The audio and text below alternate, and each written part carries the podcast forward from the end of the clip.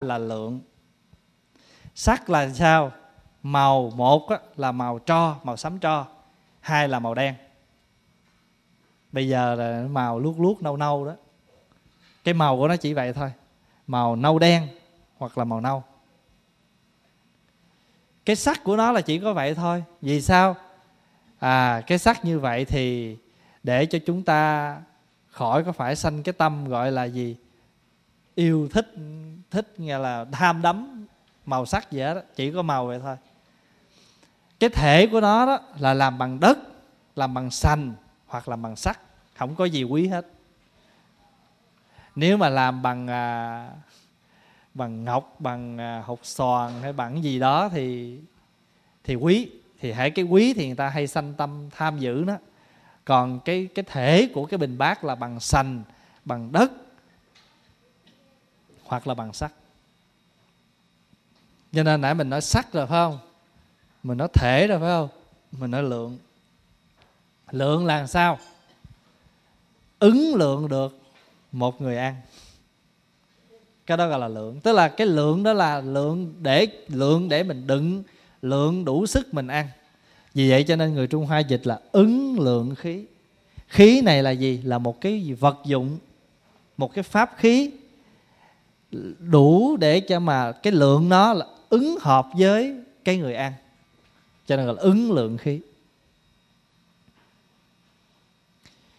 Và bây giờ chúng ta người tại gia thì không có bình bát. Nhưng mà mỗi lần mà chúng ta đi vào chúng ta sắp cơm ăn á, thì dĩ nhiên chúng ta phải có cái gì? Cái chén. Phải không? Hoặc là cái tô. Cái tất cả cái đó cũng được có thể gọi là bát. Mình mình à, mình tạm gọi nó là cái bát thì khi mà chúng ta được nâng cái đó lên thì chúng ta nói là sao? Bình bát của như lai, nay con nâng trên tay, nguyện hết lòng thực tập pháp tam luân không tịch. Bài kệ chữ hán là, như lai ứng lượng khí, ngã kim đắc phu triển, nguyện cộng nhất thiết chúng đẳng tam luân không tịch. Bình bát của như lai nay con nâng nâng trên tay. Nguyện hết lòng thực tập pháp tam luân không tịch. Tam luân không tịch là sao? Là cái người cho, cái người nhận và cái vật cho. Ba cái đó mình phải thấy nó hoàn toàn vắng lặng. Thí dụ bây giờ nếu mà quý vị cho pháp hòa pháp hòa là người nhận quý vị là người cho, rồi cái vật quý vị cho mà quý vị thấy ba cái đó nó nặng quá đó, thì mai mốt mình khổ dữ lắm. Mai mốt mình nhờ ông thầy ông làm gì, ông không làm được cái mình buồn mình nó đó, thấy không? Người vô ơn lắm người bạc nghĩa. Lắm bữa hôm nhờ mình mình làm liền à mà bữa nay nhờ có một chút cũng không xong nữa. Rồi bữa hôm hỏi làm gì, trời tôi đâu có nhờ gì đâu, tôi chỉ nhờ là à, gọi là lấy giùm tôi gì đó thôi mà cũng nói bận không lấy được mà bữa hôm là tôi khiêng cả mấy thùng tới cho được thí dụ vậy. Tức là mình thấy mình là người cho kẻ kia là người nhận đây là vật cho. Ba cái đó mà mình thấy mình còn thấy nó có thì mình sẽ là người khổ. Bây giờ mình phải tập làm sao thấy ba cái vòng đó nó nhung nhiếp với nhau. Mình là cho và người nhận cả hai là một. Tại sao vậy? Mình cho người ta cái vật và người ta cho mình cơ hội làm phước. Người ta cho mình lại cái công đức thì mình với họ đâu có ai nợ ai. Nếu nói gọi là nợ với không nợ. Nếu không có người tới xin, làm gì mình có cơ hội để cho? Mà không có cho thì không có cơ hội mở lòng. Mà không có cho thì nhà nó chật. Mà nó chật thì ổng nhăn mà ống nhăn thì phải gây phải không? Mà bực bội. Thành thử ra nhờ có người tới cho, người tới xin, cho nên mình mới có cơ hội cho. Cho nên nếu mà nói về ơn á, thì phải nói cái người tới xin là người ơn. Tại vì người đó cho mình cơ hội để mình phát tâm, mở lòng, bố thí. Cho nên mình phải tập là phải thực tập cái pháp tam luân không tịch. Tại sao nói như vậy? Bởi vì hôm nay mình nâng bát cơm nên mình thấy là có người đãi. Sướng lắm. Hầu như là tu bác quan trai nào cũng có người đãi hết á. Không? Thành thử ra cái người mà đãi đó nói là, đó, thấy không? Bữa nay tôi cho ăn ngon thấy không? Bữa hôm bà cái cho ăn dở. Khởi cái tâm như vậy cũng không được. Cho nên là mình nâng cái bình bát lên là mình phải biết rằng mình phải thực tập cái tâm bình đẳng. Và khi mình lấy như vậy là mình biết á, mình có cơ hội được cầm cái bình bát này. Rồi bây giờ mình thấy cái chiếc bát không. Nâng lên rồi thì phải nhìn vô cái bát thấy nó không chứ gì.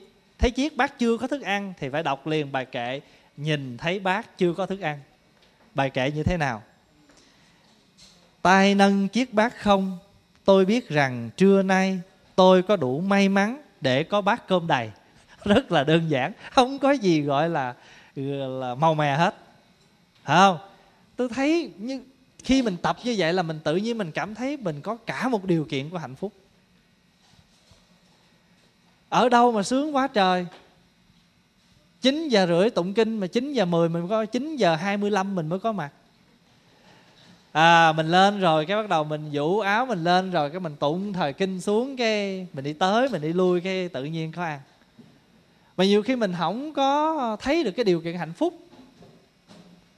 Bây giờ mình phải nói lên như vậy để mình thấy rõ ràng cái hạnh phúc của mình là quá là hạnh phúc.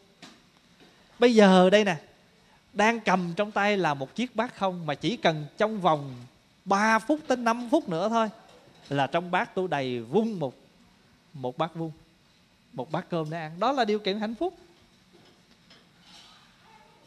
Trên một cái màu nhiệm cái cái cái sự thần thông là cái chỗ đó. Rồi ta, tay nâng chiếc bát không tôi biết rằng trưa nay tôi có đủ may mắn để có bát cơm đầy. Bây giờ cái bài kệ chữ hán nó sâu sắc hơn. Nhược kiến không bát đương nguyện chúng sanh cứu cánh thanh tịnh không vô phiền não nếu thấy bác không, cầu cho chúng sanh. Rốt ráo thanh tịnh, không có phiền não. Trống không cái phiền não.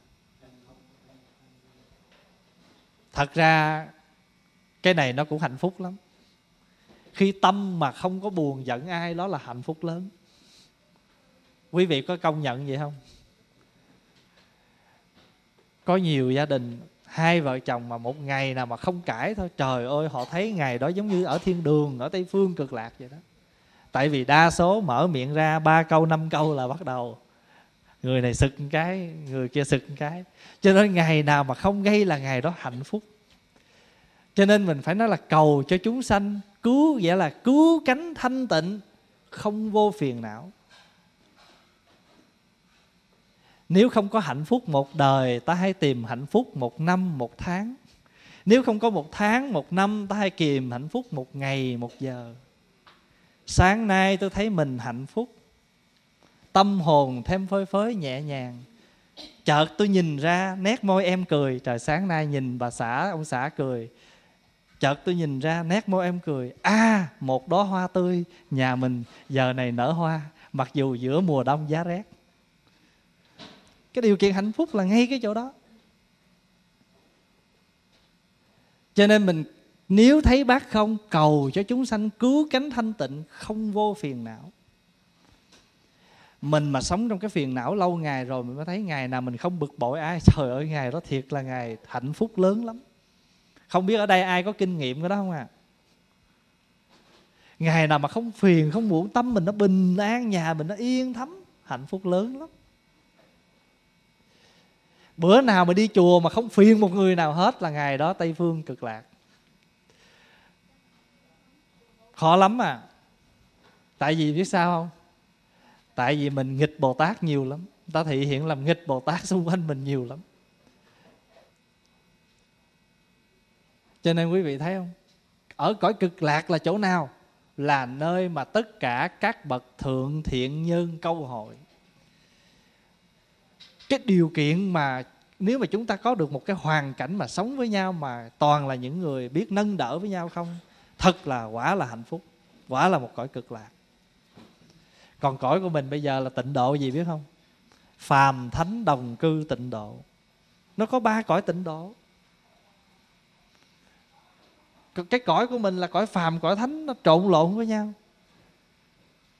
cho nên không biết ai phàm mà cũng biết ai thánh. Thôi giờ bắt trước thường bất khinh bồ tát thì tốt nhất là gì?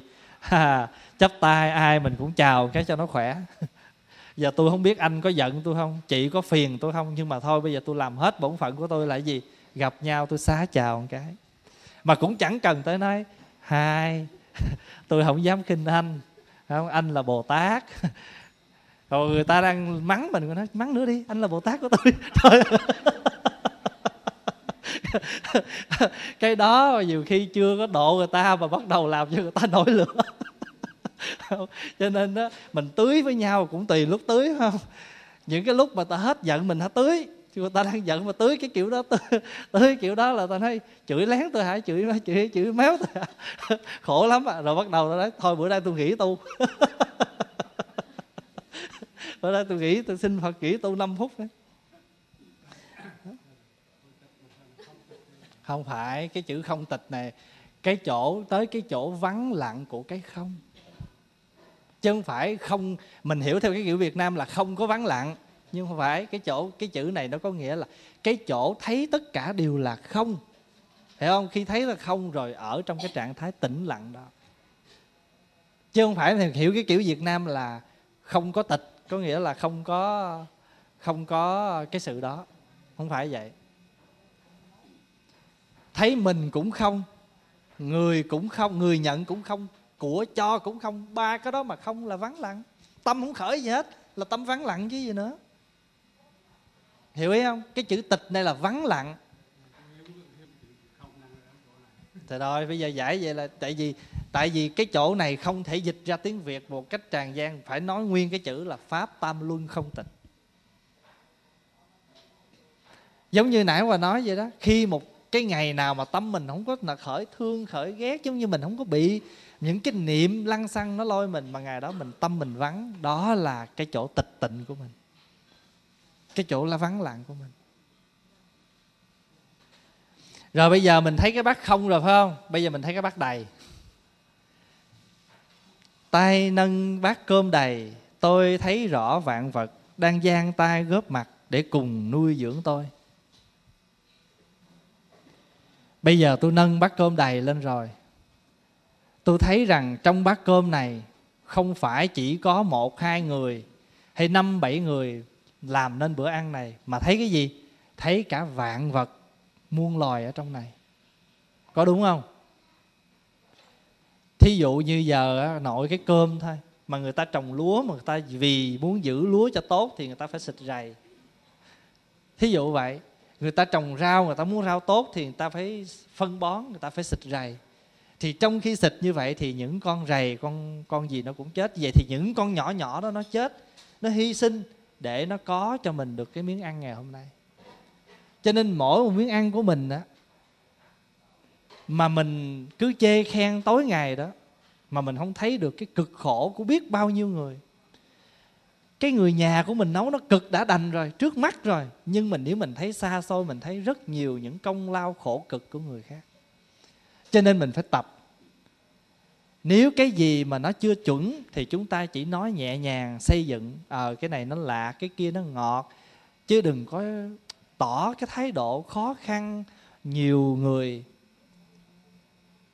Nhất là mấy ông đem một bữa ăn lên là chê khen đủ thứ mà vợ nấu không mệt. Mà nghe ổng chê không mình cũng đủ mệt nữa. Đâu phải chê một bữa đâu đâu phải chê một câu rồi thôi đâu. Ổng múc miếng vậy nhách. À, rồi bà giờ thôi tưởng đâu xong rồi. Bà nói thôi ăn đỡ đi bữa nay gấp quá tôi hầm nó chưa tới.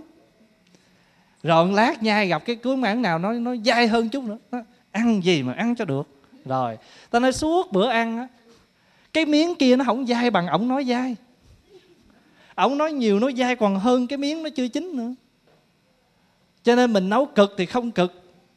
Mệt thì cũng có mệt, nhưng mà không mệt bằng phải nghe tối ngày cứ ngồi lãi nhảy suốt bữa ăn.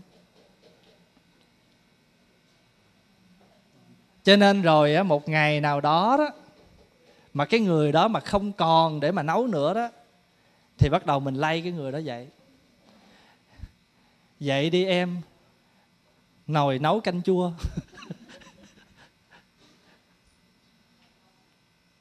bây giờ em nấu mặn nấu lạc gì anh cũng ăn hết á. Nhưng mà too late. Trễ rồi. Người đó giờ ngay đơ ra rồi. Cho nên mình phải tập. Nói vậy em có nghĩa là mình à, tập cho mình có cái kiểu sống gọi là thực bất tri kỳ vị.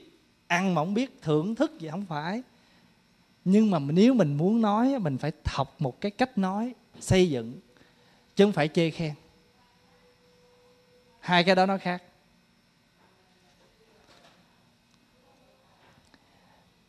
Tay nâng bát cơm đầy tôi thấy rõ vạn vật đang giang tay góp mặt để cùng nuôi dưỡng tôi. Bài kệ chữ hán. Nhược kiến mạng bác đương nguyện chúng sanh cụ túc thạnh mãn nhất thiết thiện pháp. Chữ thạnh thạnh là gì? Thạnh là một cách uh, sung mãn.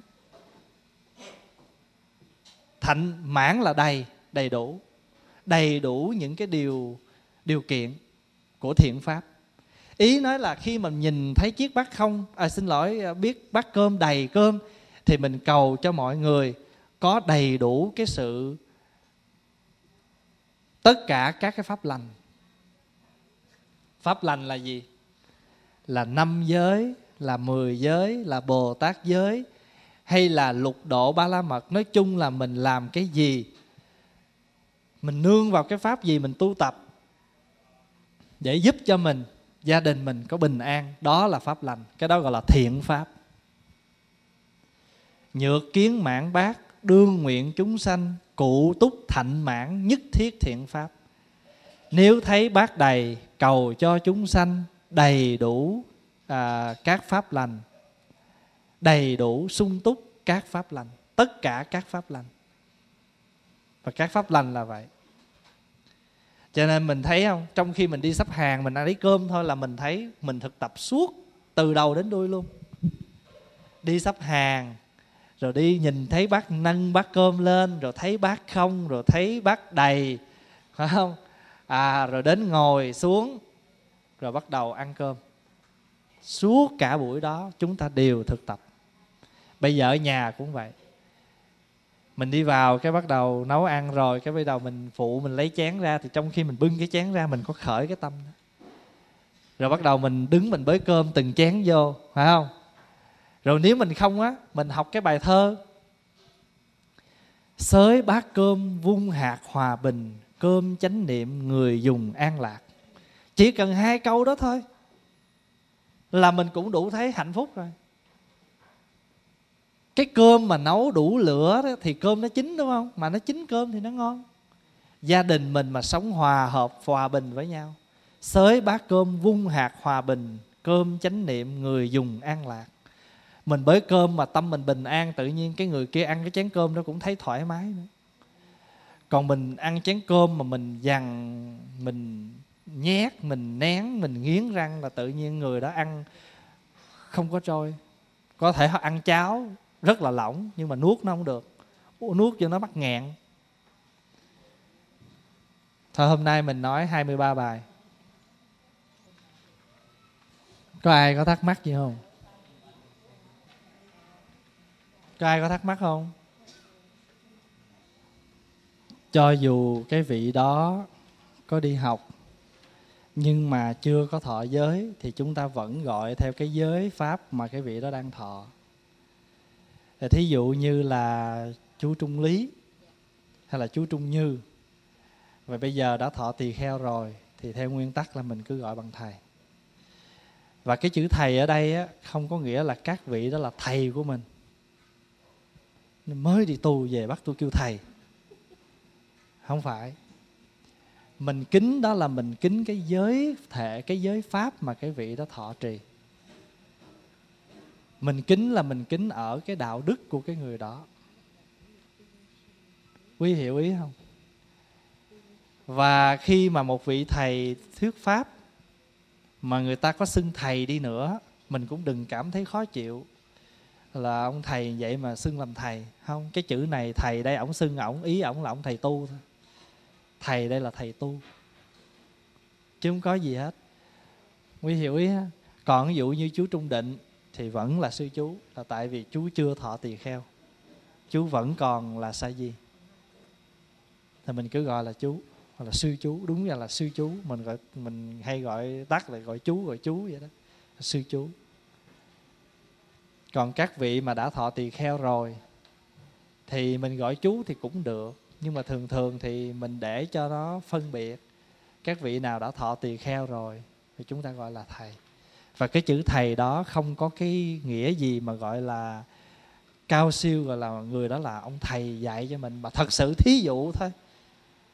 Cái người kia mà dạy được cho mình một cái gì đó mình chưa biết, họ cũng có đủ tư cách để làm thầy mình. Ngay cả người xưa đạo nho người ta cũng dạy, tam nhân đồng hành, tất hữu ngã sư tức là ba người mà đi chung với nhau thì trong đó sẽ có một người đáng làm thầy cho mình. Thì cái chữ thầy đây là cái người nào có khả năng hướng dẫn được cho mình.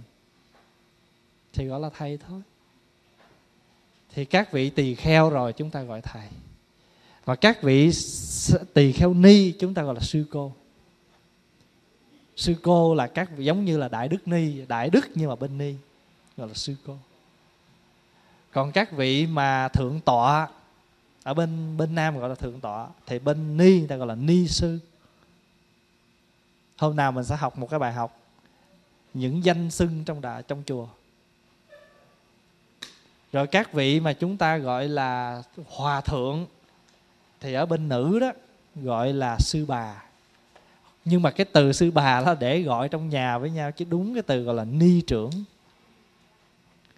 Ni trưởng còn khi nào mình về chùa rồi, giống như là mình như trong nhà rồi, mình gọi sư bà cho cảm thấy cái cái thân tình.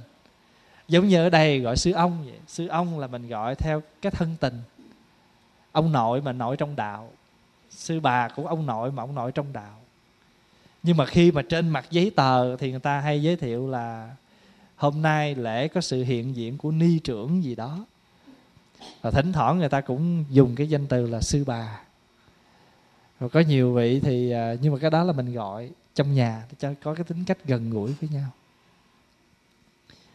Nhưng mà thật ra đó, thượng tọa, hòa thượng đúng ra là chỉ thực hiện ở trong những cái giới đàn thôi chứ không có gọi như vậy. Đúng ra là tất cả các vị tu ai cũng là đại đức hết. Dù tu 100 năm cũng vẫn là đại đức. Bằng chứng, quý vị đọc trong kinh, quý vị thấy đức phật gọi không? Đại đức mục kiền liên, đại đức ma ha ca diếp đại đức xá lợi phất, đại đức ca chiên viên, đại đức la hầu la. Mà khi nào đi vào một cái đàn truyền giới thì mới cử cái vị mà ngồi ngay giữa truyền cho cái người giới tử đó giới thì gọi là hòa thượng truyền giới. Chỉ trong giới đàn thôi. Nhưng mà sau này những danh từ đó mình mới mang ra. Mình ứng dụng trong cái đời sống hàng ngày, trong cái cái cái cái giáo đoàn của những người tu. Sau này thôi, chứ trước kia là không dùng như vậy. Tất cả đều là đại đức hết. Còn không nữa là tỳ kheo. Các vị đều là tỳ kheo hết. Nếu mà nói về cái giới thể, giới pháp mà thọ đó, thì hòa thượng với lại một chú mới thọ hồi tháng rồi hay là ngày hôm qua bằng nhau là vì đồng với tỳ kheo nhưng mà bởi vì mình, cái vị tân tỳ kheo, phải tôn kính cái vị trưởng lão tỳ kheo. Cho nên chúng ta mới gọi vị kia là hòa thượng, vị nọ là thượng tọa. Để làm gì? Để cho cái người mới học thấy rằng đừng có sanh cái tâm ngã mạn ôi, mình với ông kia giờ ngang hàng, không phải. Ngang hàng là trên cái giới pháp. Nhưng mà về cái đạo lực, anh còn non cho anh phải kính cái người trên. Mà anh không kính á, đã non rồi mà còn bị kém nữa thì không tốt. Quý vị có hiểu ý cái chỗ này? Giống như mình nói với nhau, giống như mà trong một cái chùa cũng vậy. Nếu mà nói về con người thì mình với với tất cả mọi người ở đây không ai hơn, không ai kém. Đồng là con người. Nhưng mà nếu mà nói về cái phẩm vị thì quý vị là phật tử, người kia là xuất gia. Thì mình là hàng tại gia, mình phải kính cái người xuất gia một bước. Chứ không phải rồi mình nói là à, xuất gia thì xuất gia, mà mới tu là tu cũng sạc như thường.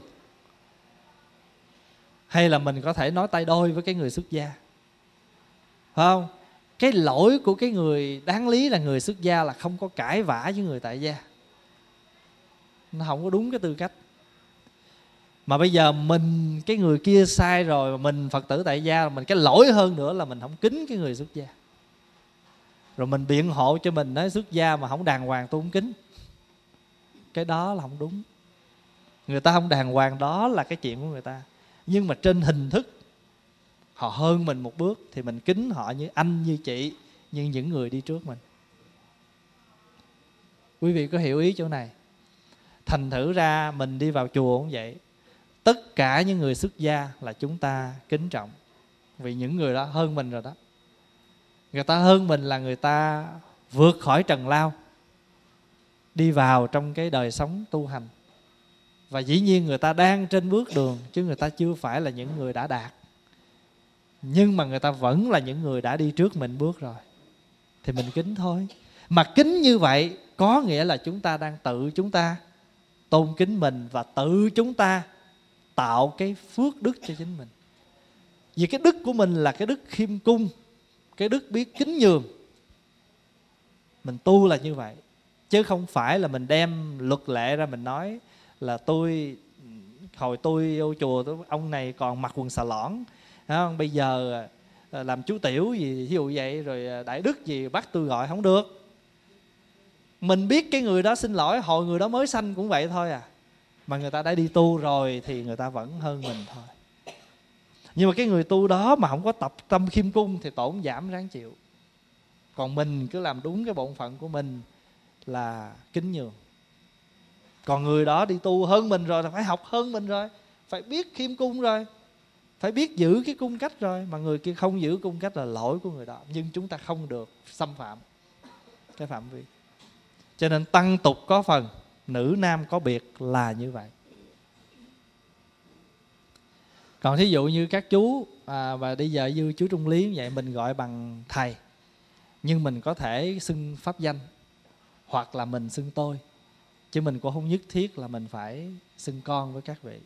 Thì các chú mình cũng để cho các vị gọi là sao? Gọi là mình à, để cho các vị được có công đức một chút mình gọi như vậy à, nhiều khi các chú mới quá thì các chú cũng tổn phước tội. Phải không? Thí dụ mình nói à, thầy trung lý à, lấy dùm cho à, diệu gì đó cái này thí dụ vậy hay là lấy dùm cho tôi cái này thì được. Mình không cần phải xưng con. Rồi thời gian các vị đó tu lâu ngày rồi để có cái công đức một chút rồi thì chừng đó mình xưng con không sao. Đại khái là như vậy. Mình muốn gọi gì mà gọi. Cái pháp danh á, là khi mà người nào mới vô mà tu đó, thì có pháp danh. Nhưng mà cái pháp danh á, sau khi thọ giới rồi, sa di rồi, thì thường có thêm cái pháp tự. Thì đúng ra là mình phải gọi cái pháp tự. Và nhiều khi nó cũng tùy theo cái sở thích của mỗi người.